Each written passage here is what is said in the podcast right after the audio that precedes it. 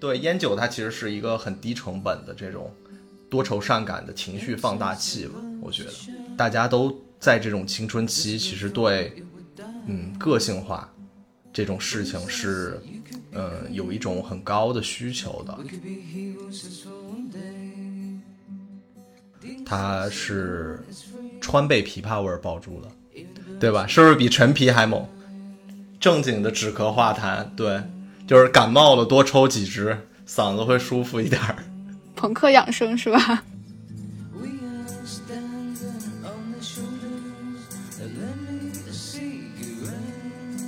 怎么说呢？电子烟真的是成年人的奶嘴，我觉得它比纸烟更容易上瘾。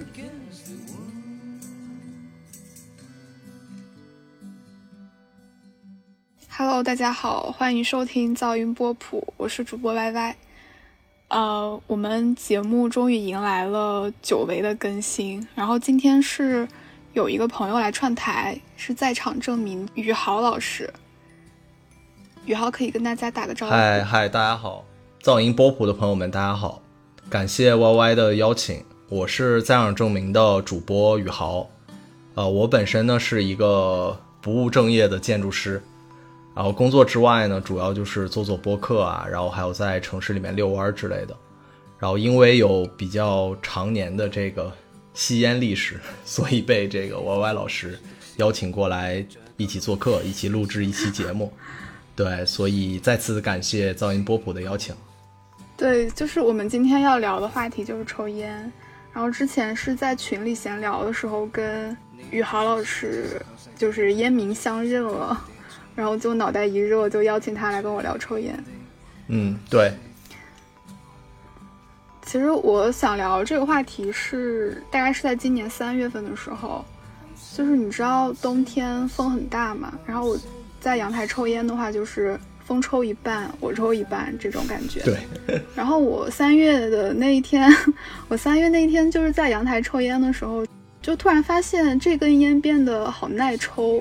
就是可以抽好多口，然后那个是我今年第一次真正意识到哦，春天来了的一个时刻，嗯，就没有那么大的风了。然后我在那个时刻就想说，我们可以录一次关于抽烟的博客。对，那我们就先从个人鲜史聊起吧。嗯，可以啊，没问题。就是我，我第一次抽烟应该是在本科的时候，当时就是跟别人一起去看演出，然后结束之后他就问我要不要抽烟，我说行啊，然后我们就在那个场地叫欧拉旁边的一个便利店买了一包爱喜冰爆，你知道那个爱喜冰爆吧？就是蓝色的很常见的那个，嗯，对，细长枝的那种，对对对，然后我们两个就在那边抽。但可能因为当时我还不太会过肺，所以就基本上就是嘴里进来，然后就就吐出去了，所以我抽了就没什么感觉。嗯，我没什么感觉之后，我就对抽烟这个事情就不喜欢也不反感，然后别人抽烟我也就不介意这种状态。嗯，直到有一次就是在一个酒吧里，我朋友的朋友给了我一支烟。然后我当时抽了就惊叹，真的好好抽，就真的很好抽。是什么烟？然后我就问那个人这是什么烟，他就给我看了一眼那个盒子。然后第二天我跟我一个同学去吃饭，然后我这个同学他是抽烟的，嗯，然后我就跟他讲说，我昨天在酒吧抽到了一个特别好抽的烟。然后我们吃完饭回学校的路上就。路过了一家烟酒店，它门口有一个那种透明的展柜，嗯，就摆了各种烟。然后我就看到了我昨天在酒吧抽的那个烟，我们俩就买了一包。然后那个烟就是南京大观园，是一个薄荷爆珠，哦，绿色的。我知道。对，我就是因为非常喜欢大观园，所以才正式开始抽烟的。然后我现在最常抽的还是这个。那薄薄荷爆珠捏爆了之后也冰冰凉凉的，很舒服。是的，是的，现在这种爆珠的烟也越来越多了，就是国产的。我记得很多年以前的时候，这种爆珠烟好像都是外烟，就国内还没有怎么去生产这种带爆珠的烟，然后这几年也是越来越多了。我记得那个黄鹤楼有一个爆珠，是吧？哎，是的，黄鹤楼有一个叫做黑八吧，我们一般叫黑八，然后它是有一个爆珠的，然后包括现在还有，嗯，呃，贵烟有一个陈皮我也爆珠的。我就是想跟你讲，这个陈陈皮爆珠真的是 好神奇啊！就是我我我之前那个有一个舍友，他是贵州的，然后他有次回学校之后给我带了一个他们家乡的烟回来，嗯，就是我一看是陈皮爆珠，就我在想，这个陈皮不是一个药材吗？它不是止咳化痰的吗？就是一边抽烟一边止咳化痰是吗？感觉好神奇啊！朋克养生是吧？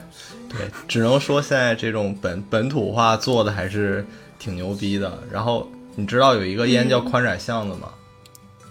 就是成都那边的，嗯对，成都那边蛮流行的一个烟。然后他们也有这个，嗯呃，有一种细枝的，它是川贝枇杷味儿爆珠的，对吧？是不是比陈皮还猛？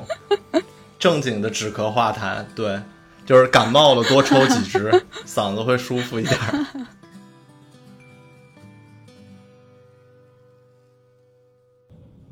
那我讲一讲我的抽烟历史吧。行，对，其实我觉得你这个抽烟史还算是，嗯，还挺不一样的了，算是。虽然也是朋友递给你烟的，对，很不一样。是的，是的，因为为什么？因为比如说我的抽烟史啊，就是我感觉就是最经典、最 normally 的那种抽烟史，就是嗯就是一个上高中的孩子，一个男孩儿，然后慢慢染上了吸烟的恶习。对我，我觉得就是特别经典的荧幕形象，这样。哦，对，因为我是高一第一次接触香烟嘛，然后其实也是跟同学就胡闹吧，然后就偷了我爸放在冰箱里面的香烟啊、我现在都记得那个烟的名字特别虎，那名字叫天子，我不知道你有没有听说过，我没有哎，是烤烟吧？是烤烟，而且是那种很标准的这种呃，类似于像中华一样吧，我记得那个还挺贵的，当时对我也不知道为什么，就是老一辈的人特别喜欢把香烟放在冰箱里面，然后他就放了很多，哦，我爸，我爸也是，我爸也是。是吧？对，就对，我后面就是因为之前没有抽过烟，我也不知道烟具体是一个什么概念，然后我就拿了一包出来，因为我其他几个朋友都是抽烟的，然后他们是真正的可能抽了好几年的那种烟民了，然后我跟他们就拿出来以后就胡闹嘛，就说我也尝试一下，然后没想到太呛了，我第一次抽，我觉得当时咳的感觉把喉结都要咳出来了。哎，那我想问你，当时是就知道要过肺吗？你是往下吸了是吗？对的，我第一次抽的时候就可能一开始前几口没有过肺吧，但是因为有其他抽烟的同学在嘛，就告诉我说你要往嗯肺里面去吸，这个才是抽烟，不是在嘴里面过一圈就吐出来。然后我就试了一下，嗯结果太呛了。呛到了。对对对，感觉当时跟那个吞了一个拉链儿 到嗓子里面一样。对的，基本上这就是我第一次接触抽烟了。然后后面开始比较日常性的，或者就比较习惯于去抽烟，是后面在高二的时候，然后去北京学画画。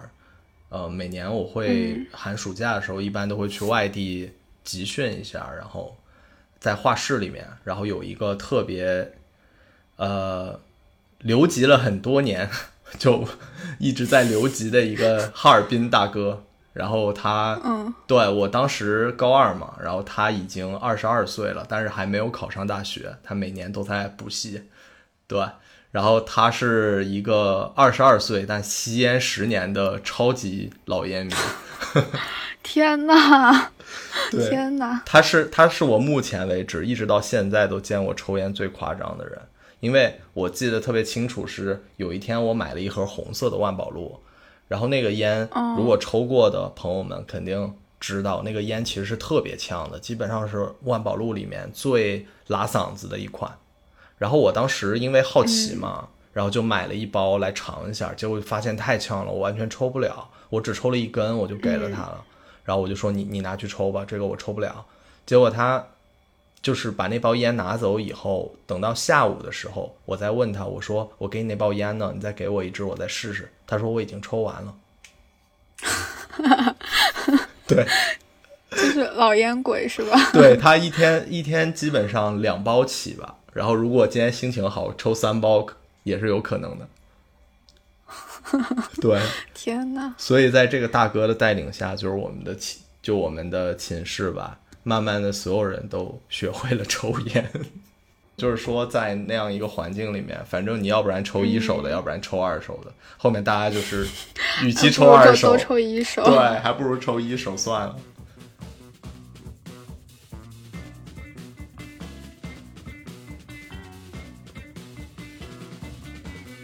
嗯，我刚是突然想到一个问题，就是，呃，你说我们在第一次抽烟到成瘾。这期间，坚持去抽烟的动力是什么？就你为什么还要抽烟？嗯，因为刚才我说，就是我抽烟的这个，就是学会抽烟的经历，其实特别的经典嘛。我觉得可以作为一个经典案例来说，就是我个人的感觉可能有几点吧。一点就是，嗯，我们高中的时候，我不知道你们啊，就我们高中的时候，其实是呃杀马特文化非常流行的。一段时期，杀马特是我小学、初中啊。对啊，对啊，我们有一些年龄差。是的，就是那一段时间杀马特很流行嘛。然后就是，嗯，那个时候很多年轻孩子吧，都被那种呃这种当时的这种亚文化哈呃氛围，然后会带的感觉，抽烟喝酒是一个特别多愁善感，一个很很 emo 的那种。酷酷的感觉，对，就是对烟酒，它其实是一个很低成本的这种多愁善感的情绪放大器吧，我觉得，嗯，对，它也是一种小小的符号嘛，就比如说，呃，大家都在这种青春期，其实对，嗯，个性化这种事情是，呃，有一种很高的需求的，就是希望被别人看到和承认吧。就是寻找一种特殊的小众的认同感，是吧？哎，是的，是的。其实更多就是想通过一些有一些小小的出格的行为，然后去让别人看到我或者注意到我。我觉得可能底层逻辑是这样的，而且大家可能就觉得啊，那什么叫酷呢？可能对于一个初高中的学生来讲，比如说呃，打架是酷的，对吧？然后抽烟是酷的，然后喝酒是酷的，对。嗯，明白了。嗯，其实我觉得叛逆期可能是不是有一种很懵懂的那种反抗情绪，对整个学校体制啊，对家长的这种呃，对你的管理啊这些东西，其实因为在上学的时候也是一个相对来讲比较高压的一个状态，也是规则非常明晰的一个，我们都在一个呃。很既定的框架里面在生活、在学习的这样一种状态，那其实很多时候这种 break rules 的这种快感啊，它给你一种好像我大的这种框架我是没有办法去反抗的，但是我以我的身体作为突破口，我有一些小小的这种呃 break rules 的这种行为，其实感觉好像是在做一种呃很懵懂的对抗吧。嗯，啊，你说的好有道理啊。你也有这种感觉是吗？嗯，不是，我高中之前我都就是蛮那种三好学生的感觉的，不跟学校、家庭、同学、老师，呃，去去除老师吧，跟这些东西 的关系都还蛮融洽的，我没有想要去反抗什么。嗯，那看来你确实是三好学生。像我们这些坏孩子，我们每天就想着法儿，就一肚子坏水儿。但你刚才说的，就是我特别能理解了你那个出发点。嗯，那让我愿意去尝试，然后一直尝试，直到我习惯上抽烟的那个原因，就是我之前蛮喜欢的一个女生，她抽烟，所以我就偶像的力量抽烟。对，偶像的力量。对，就是我不管我和偶像像不像，但是至少我也抽烟，是吧？对，就仿佛你抽了这支烟，你跟他就更靠近了，嗯，对，可能会有就是有一点这种心理吧。是的，是的，对是的。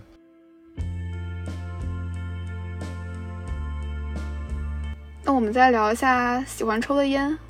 嗯，可以啊，可以啊，我们可以聊一下抽过的烟吧，然后对它做一个小小的评价，我觉得也挺有趣的。可以，可以。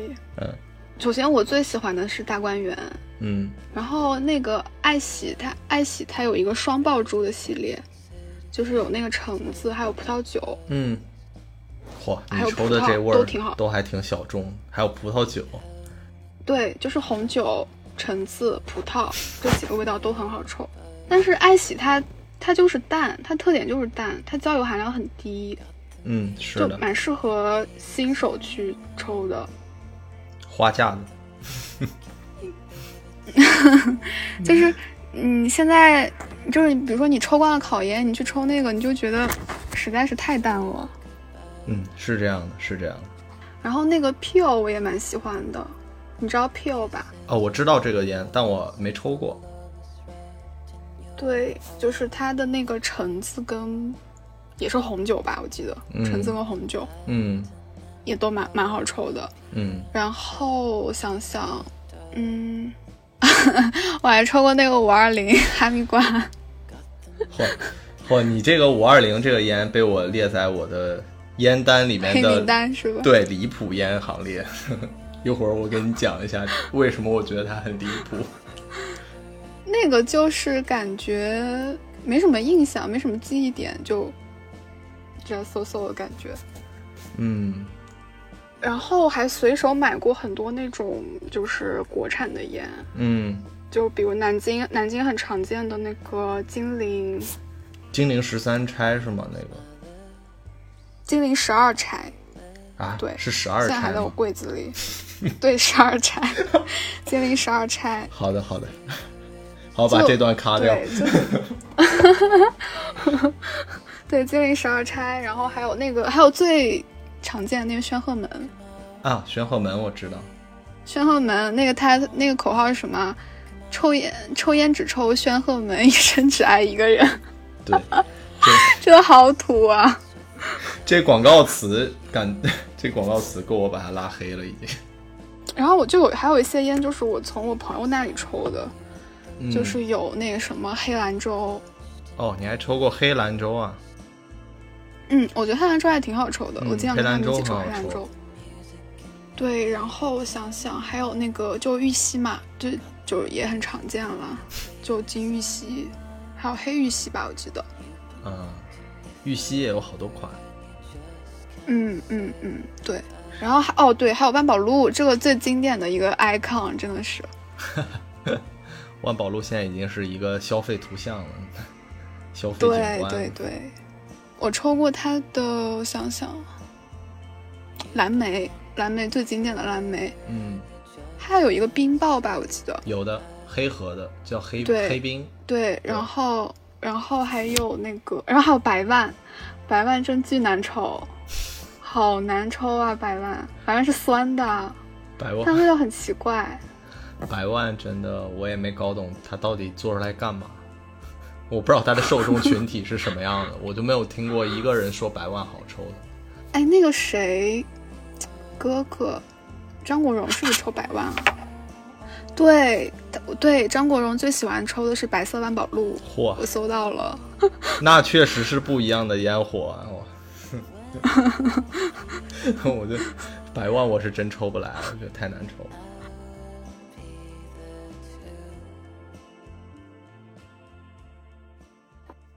我来替你想一想吧，我这烟单可以说三天啊。作为一个老烟民，对，作为一个十年烟龄的老烟民，就我我先说说国内的吧。国内的刚才有提到，嗯就是我第一次抽烟抽的是天子，对吧？然后、嗯对嗯之后就急转直下，因为自己开始抽烟了以后没有钱买，所以就开始抽，比如说嗯红塔山，以前白盒的那种，啊啊后面因为重金属超标，好像被干掉了这个烟。哦，对我也抽了很久。还有那个云烟，就是云烟，呃，有抽过两种嘛，一种是紫云，一种是那个软云，软包的。嗯，然后紫云以前我最早买的时候才十块五毛钱，现在好像也涨价涨蛮多了。那个也是很长时间一段口粮烟吧，算是。嗯然后之后还抽过很便宜的，比如说红梅春，就是一个蓝色包装，上面画了一只梅花，然后只要五块钱，啊、这个我也抽过。还有，嗯、五块钱的烟，天，是啊，嗨，你这一看就不是老烟民，你知道吧？不是，我真不是。我们当学生那会儿很穷的，就什么都抽过，就很便宜都抽过。下面向你隆重介绍一两款烟，一个叫芙蓉，一个叫大前门，他们只要两块钱。哎，芙蓉我知道，对，两块钱二十支，买不了吃亏，买不了上当，你知道吗？太便宜了。然后两块钱，那那能讲一下抽感吗？抽感就是，反正你现在给我打死的我都不抽了，太难抽了。OK OK，对，还有一个芙蓉王嘛，说了芙蓉就必须得说芙蓉王，嗯那是另外一款烟。嗯嗯那芙蓉王有很多包装，然后也是很多人很喜欢的一款烟啊。但是以前抽不太起，然后也是后面，呃，其实也一直抽的不是很多吧。芙蓉王的味道我一直好像不是特别习惯。然后还有就是黄鹤楼，对吧？刚才你也有提到，但黄鹤楼嗯其实我们嗯最早的时候，黄鹤楼抽的是叫做雅香金，就是我都不知道你们有没有见过了，现在还有没有我都不清楚了，就是一个黄我只抽过黄色的那个黄鹤楼，就是带爆珠的。哦，不是，我们以前抽的那个就是很土的一个黄色包装，上面是那种网格状的一个花纹，然后还有这个黄鹤楼两位创始人的头像在上面，一个小圆圈，对，很很很土，现在好像都没了。后面有一点、哦。稍微有一点钱以后，开始抽那个蓝色包装的软包的，我都不知道那个叫什么，就蓝包的黄鹤楼，对，那个要好抽一点。然后好像我抽过黄鹤楼系列里面啊，我个人觉得最好抽的是迷彩，就是哦，我看到好多人喜欢那个迷彩，是那个绿色、黄色，就是那个那个颜色，对吧？哎，我有见是的，过那个。是的，它它有两款，一款是蓝色的，就是海军迷彩，有一款是那个陆军迷彩，绿色的。但它俩具体有味道有什么差别，我好像没太感觉出来。但反正那两个我都抽过，我觉得味道也还是可以。嗯嗯，对，然后还有一个就是南京，我也抽的很多，但是以前我抽的是最便宜的十一块的那个南京，红色包装的。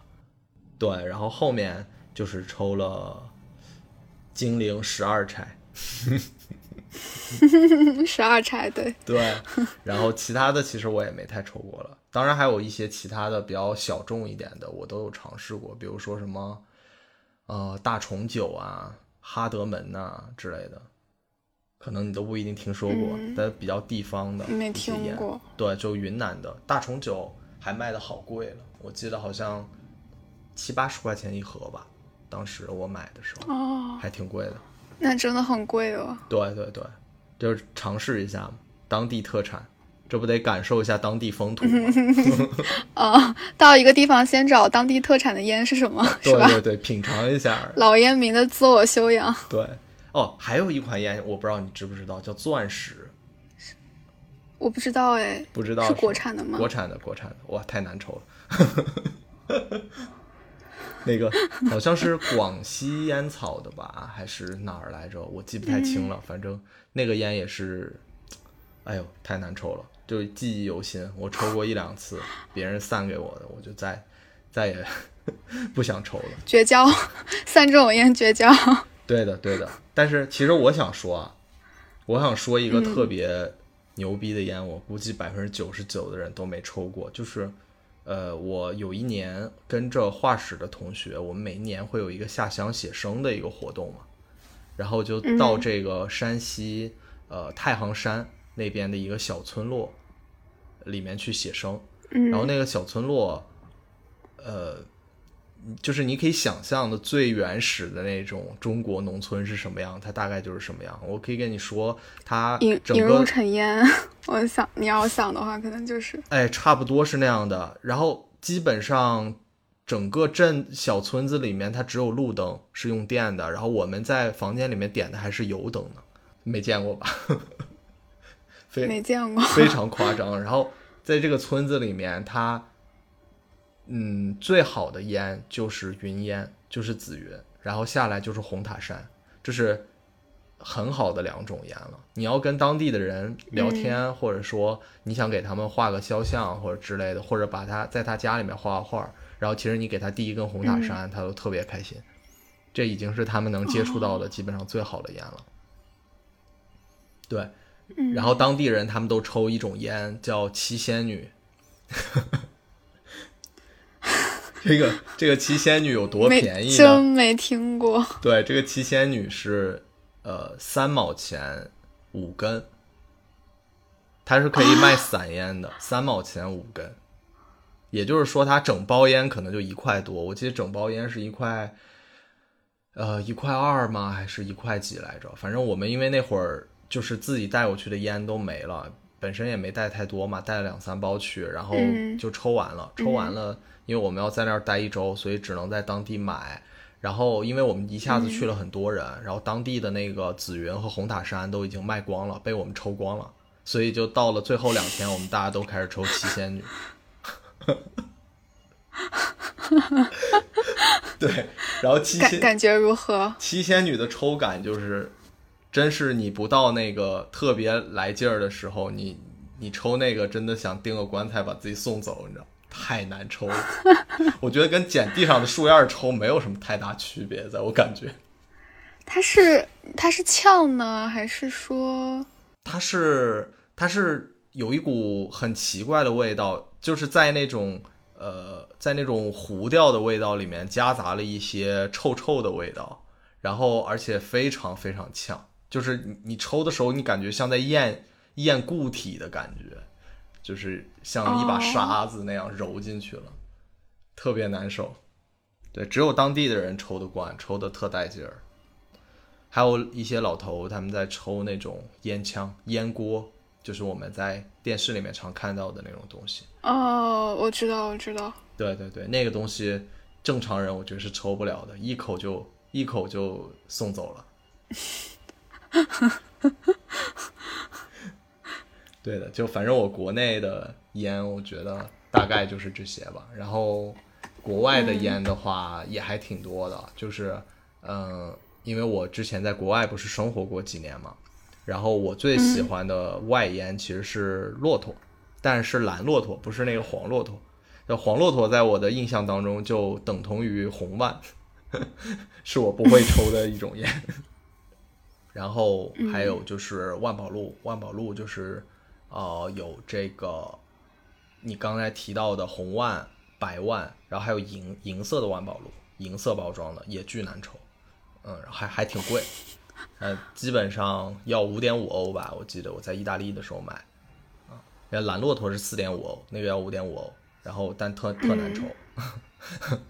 然后还有各种爆珠，万宝路的爆珠特别多，有什么单爆、嗯双爆，然后还有三爆。呃，对，啊，还有三爆吗？它的三爆其实是一个爆珠，只是比较大一点，我感觉。然后它哦是三种口味混合的，然后什么绿薄荷、嗯蓝薄荷，还有一个什么什么乱七八糟的东西，我记不得了。反正那个味道就是挺冲的，特别凉，那个一口就整个那个感觉肺都凉了。人都凉了。对，人都凉了，那个抽的真的太，那个太狠了。还有，我想想还有什么？哦，对，还有一个是好彩，嗯，这个应该也挺常、哦常见的，国内现在也蛮好彩之前国内国内也挺好买的。对，好彩的爆珠也挺好抽的，然后它的那种非爆珠的烟，我觉得就是也是有点重，就不太推荐了。还有一个烟你肯定也抽过，我觉得至少你见过，叫 Kent，对，也是它出女士烟比较多，也是那种扁盒的细支的，然后也有爆珠。哦，对我我前两天还抽，就是前两天我去看演出的时候碰到一个朋友，然后我朋友跟他朋友在一起，然后我们结束之后一起在那边坐了一会儿，嗯，然后他们就拿出了就就是这个烟，就是它焦油含量很低，零点一毫克，然后抽的跟纸一样。对的对的，谁要给我散那个烟，我一般都是把烟嘴拔了抽。哦，真假的？真的真的，我会把烟嘴拔掉抽，就是烟嘴拔掉对我来说正好。我觉得他烟嘴拔掉都没有玉溪呛好吧？玉溪 什么玉溪啊、红塔山这些，那我觉得就至少是他的拔掉烟嘴以后的三倍，我觉得。然后基本上外烟好像呃也就这么多吧，就我现在能想起来的应该就这么多。然后还有几款那种很离谱的烟，就刚才讲到的，一个是。一个叫做 Black Devil，我不知道你有没有见过，它是一个黑色的盒子，上面画了一个红色的小魔鬼。呃，它不是爆珠，但是它的烟嘴是那种什么巧克力、呃咖啡还是什么那种味道的，你懂的，就是哦，对它香料感。我觉得就是，我觉得就是你在那个滤嘴的地方，如果加了一些别的味道的话，就很怪，它那个那个烟的味道融不到一起。那个宣宣赫门就是这样。呃，是的，是的，这种一般都不是特别好抽，我也不太习惯。嗯，我不太喜欢。对，这个 Black Devil 它抽起来就有一点儿，呃，非常廉价的雪茄的仿冒品的感觉。然后，但是呢，它又不解，它又没有什么烟的那种味道。然后你抽起来觉得什么玩意儿？就这种感觉，就是吃辣条想象火锅的感觉，可能是。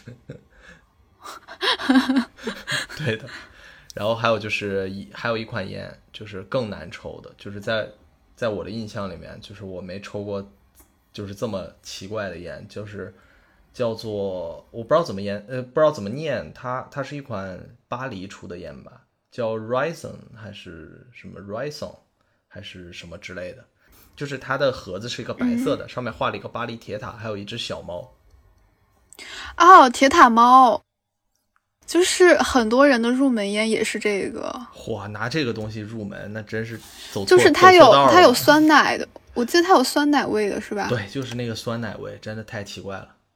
我认识的蛮多女生就是喜欢这个铁塔猫，它也没什么烟味儿，感觉就是。你抽过吗？有抽过。哦，太难抽了，我觉得，就是它吸也吸不动，它阻力特别大，感觉。然后 既没有烟的味道，然后又有一种燃烧了。对，它没有烟的味道。对，但它会有一种燃烧了的那种，嗯，很奇怪的味道。然后因为它的酸奶爆珠，这个可能是一种挺好的想象吧，给人。但是实际抽下来，它没有什么酸奶味道，就是一种很奇怪的呃香精味，然后混合了那种烧焦的那种呃碳的味道。就在我看来，我觉得我是完全接受不了这个烟。其实我觉得它跟五二零有点像，嗯，五二零他们的包装整体的风格就是挺像的。对，而且我一直怀疑啊，我说实话，我一直怀疑铁塔猫可能是不是中国生产的香烟，因为我在法国根本没见过这个烟，而且以我的感觉。它这个盒子的包装也太丑了，我觉得它这个盒子的包装，我我也觉得很丑，我也觉得很丑。对，好土啊！我感觉还不如沙县小吃的菜单做的好看呢。对啊，这真的，就是感觉很有点非主流那种感觉。是是是，你能你能想象一个法国人他会设计这样的包装吗？我感觉，我感觉法国人民应该不会认吧？我觉得太太丑了，这也。铁塔猫是韩国的烟吗？我怎么记得？我来搜一下，我来查一下。对，铁塔猫是韩国的，我记得就是韩国的烟。那就 make sense 了。make sense 了还行。对对，是这样。就是，而且铁塔和猫到底有什么关系啊？那个那个铁塔那么高，猫爬得上去吗？这纯粹胡扯吗？这不是把两个随便把两个图像怼一起，然后搞一个酸奶味儿？这这这三者之间完全没有任何关系。反正我恨透这个烟了，太难抽了。OK，那那你可以讲讲，就是五二零在你这里怎么了？五二零，就除了三五以外，五二零是我第一款接触的外烟吧，也是我真正抽过的外烟。就五二零这个烟，我觉得先不说好不好抽，我觉得它非常好的契合了当时我们上学时候那种杀马特文化。我记得我有很多同学啊，他们都觉得五二零太酷了，觉得那个烟嘴是一个桃心。其实，对啊，其实这个是个傻狗屁嘛。我们现在看来，这根本就就做一个桃心状的烟嘴儿，对吧？这个也没有什么工艺难度。但是当时觉得哇，好酷啊！因为你想象一下那种文化氛围，就是大家本来就觉得抽烟是一个非常酷的，是一个非常用今天的话来说非常亚的，对吧？一个感觉，然后呢，你的烟上面有一个桃心儿，然后就觉得哇，好像把这种符号 match 了，你知道吗？然后就是有一个加倍的非主流感，很多人甚至在这个 自己的 QQ 空间啊，那个时候还大家还在玩 QQ 空间，就在 QQ 空间里面，比如说打开一包五二零，然后用自己的诺基亚拍一张照片，然后上传上去，然后配一句非常非主流的话，而且一定要用火星文。你知道，火星文，对对对，就类似于什么，太逗了，什么代表了我对你的爱什么之类的，这种就就就就太离谱了啊！我记得它那个是镂空的一个桃心，就是它中间挖了一个洞，是的，里面还是红色的，也是高中时候有很多女生刚刚抽烟也会抽那个烟，然后并且觉得，嗯，可能很酷吧。我反正我觉得蛮傻的。就是肯定是老烟民看不上的那种烟啦。也不是啊，我那会儿也刚抽烟，但是就觉得，反正觉得这些东西挺非主流的。你那会儿就觉得这个东西，你就不屑一顾是吗？是的，毕竟那个时候我高二的时候已经在看昆汀之类的。哦，好吧，好吧，好吧。哎，所以，所以我我我来提一个问题，就是你觉得你对五二零的抵触是？更多的是那种文化上的、心理上的，还是说你真的觉得它的口味难抽？都有吧。就是我觉得既不好抽，然后又有一种，嗯，因为它本身在当时的学生圈子里面，可能带了一种很刻板的印象吧，或者说带了一种这种非主流的色彩在里面。就本身我可能不是就不太喜欢那个东西，呃，并不是看不上啊，因为其实上学的时候大家谁都非主流，只不过非主流的。呃，路径或者方式不一样，但大家都是都，就是大家底层逻辑都一样，都是想展现自己很个性，让让别人看见。但是每个人的方式不一样，但是那个时候不懂嘛，就就会有这种鄙视链。比如说，对我是抽什么的，你是抽什么的，然后我看我听什么样的音乐，你听什么样的音乐，其实本质上是一样的。嗯嗯，基本上就这些了。我我我现在能想到的，就我抽过的烟，我觉得也也挺多的。嗯，真的很多老烟民。对我想起一个，就是我，就前两天在我朋友那里抽到了一个烟，特别好抽。嗯，一个苏烟叫水韵。嗯，我知道，我抽过。就真的是特别特别好抽，就是特别的细腻柔和。嗯，我也是抽了一口我就喜欢上了。嗯，然后我就想买一点嘛，囤一点。然后我昨天去买的时候，就跑了好多家店都没有买到。然后就有老板跟我说，这个烟已经停产了。哦，是吗？对，水运停产了。嗨，苏烟，苏烟一直都蛮贵的，买的。当时上大学的时候，呃，我的同学有无锡人啊什么的，他们就喜欢抽苏烟。然后我们当时觉得哇，贵族，一包四十块哦。我们当时都还抽南京的十一块的南京，别人都抽四十块的苏烟，嗯。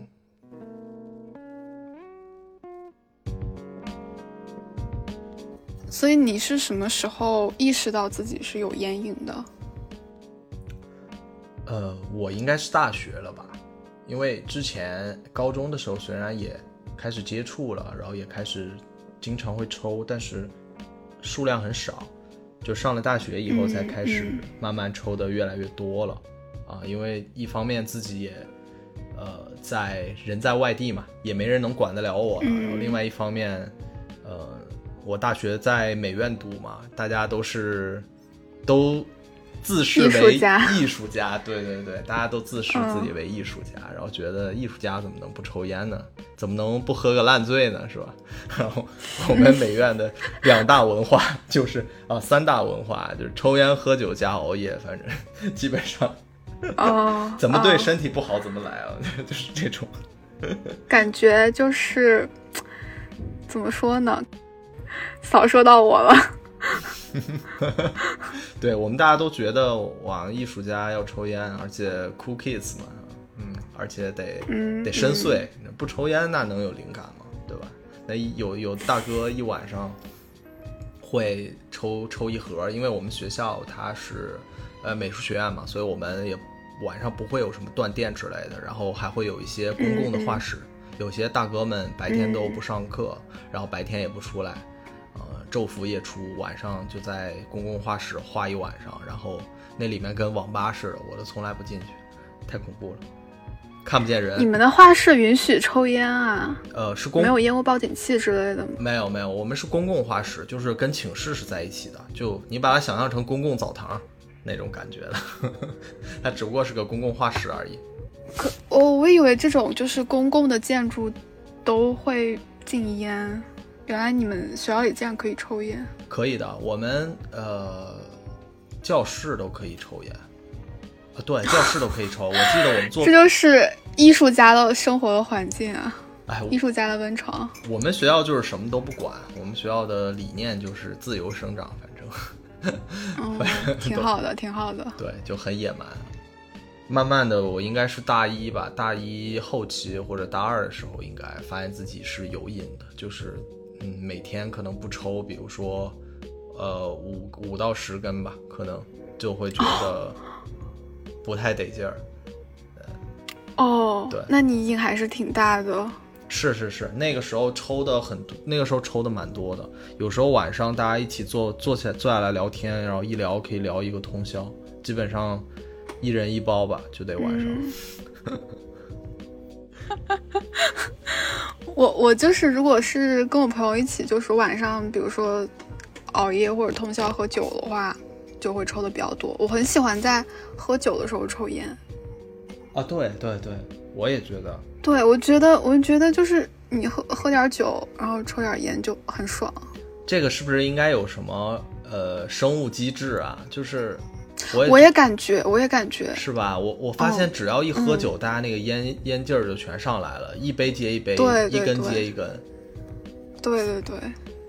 而且好像边喝酒边抽烟，那个好像快乐 double。对，啊，很挺容易上头的。啊，是是是，就包括我爸现在都已经戒烟很多年了，但是他偶尔，嗯，呃。喝了酒以后还会跟我说：“你有烟吗？给我来一个。”那你会给他吗？会给啊，会给啊，要有孝心嘛。那以前我抽烟的钱都是他给的。乌鸦反哺。嗯，那就是你会介意自己有烟瘾这件事吗？烟瘾这么大的话，嗯。我其实现在好一些了，呃，其实会多少有点介意，就是，嗯嗯，但我有一个好处是，好像就是没有办法抽烟的情况下，好像我就没什么烟瘾，就是挺奇怪的。因为像我正常以前抽烟最多的时候啊，就大学的时候，基本上可能醒着的时候，可能每一两个小时要抽一根烟嘛。然后，但是你知道，就是比如说坐飞机之类的，尤其之前我在国外，有时候坐一趟飞机要十几个小时，其实你是根本没有办法吸烟嘛。但是反而在那些场合下，我感觉我烟瘾就没了，我就不会想这件事儿。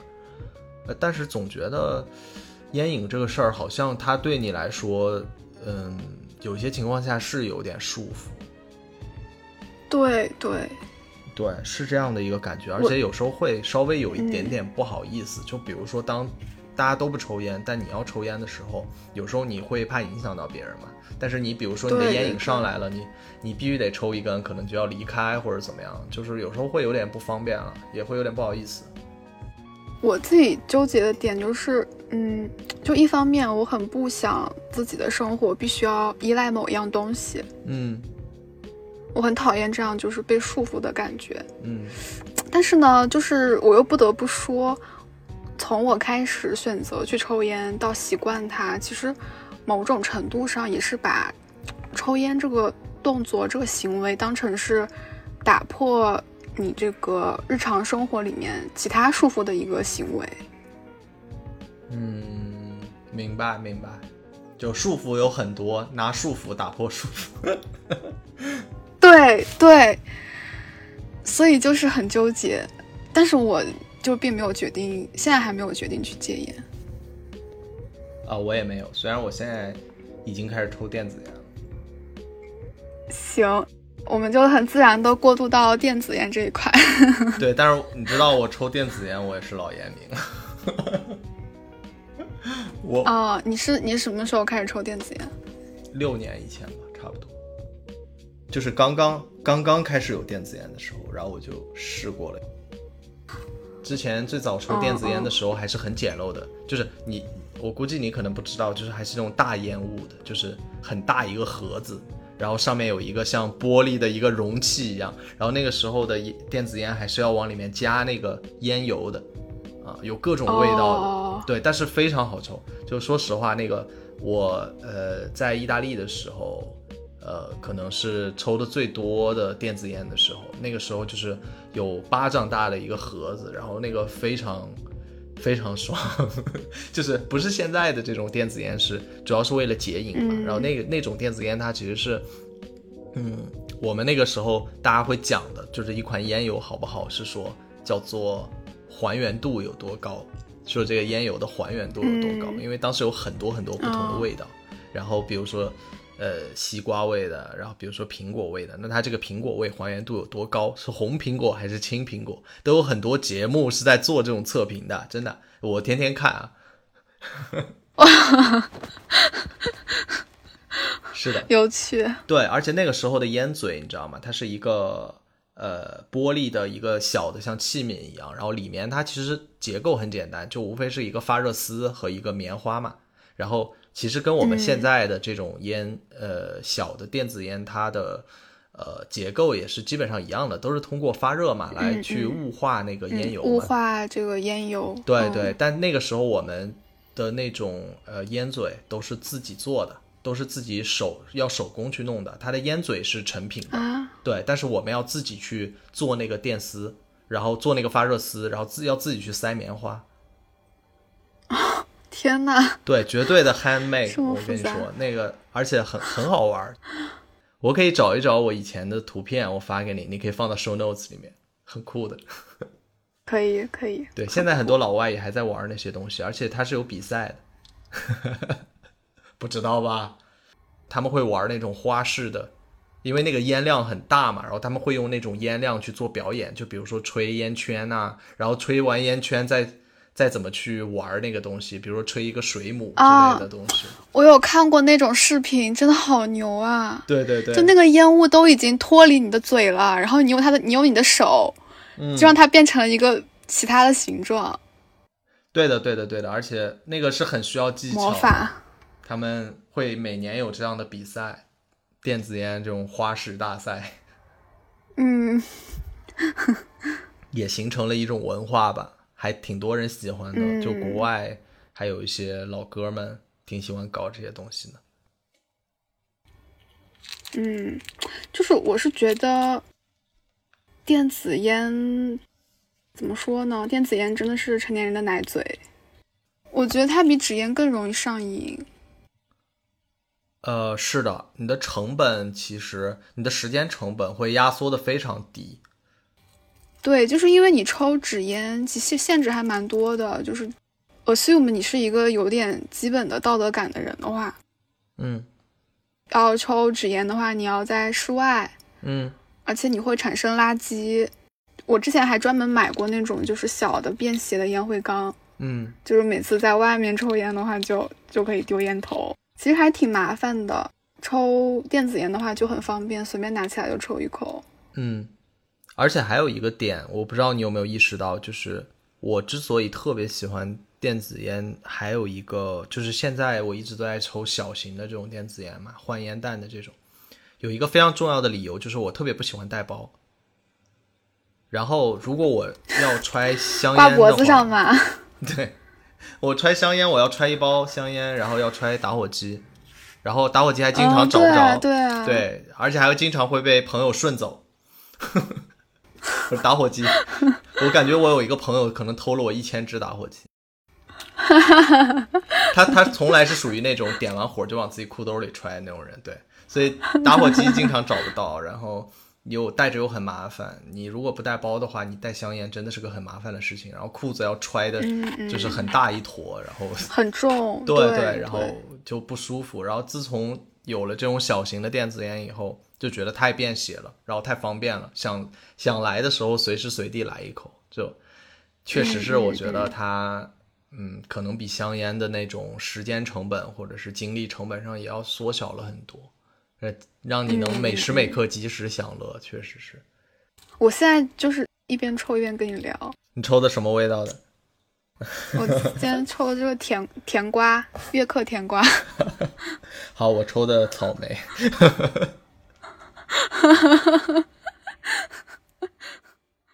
就我每天早上醒来就是抽电子烟，我不吃早饭，就电子烟就是我每天的早饭，嚯，真的。那多甜啊！嗓子都齁这么一了。说，显得我显得我就好凄凉。这期这期千万别被你爸妈听到，既不吃早饭，还抽电子烟，你知道吗？你一下犯了两大禁忌了。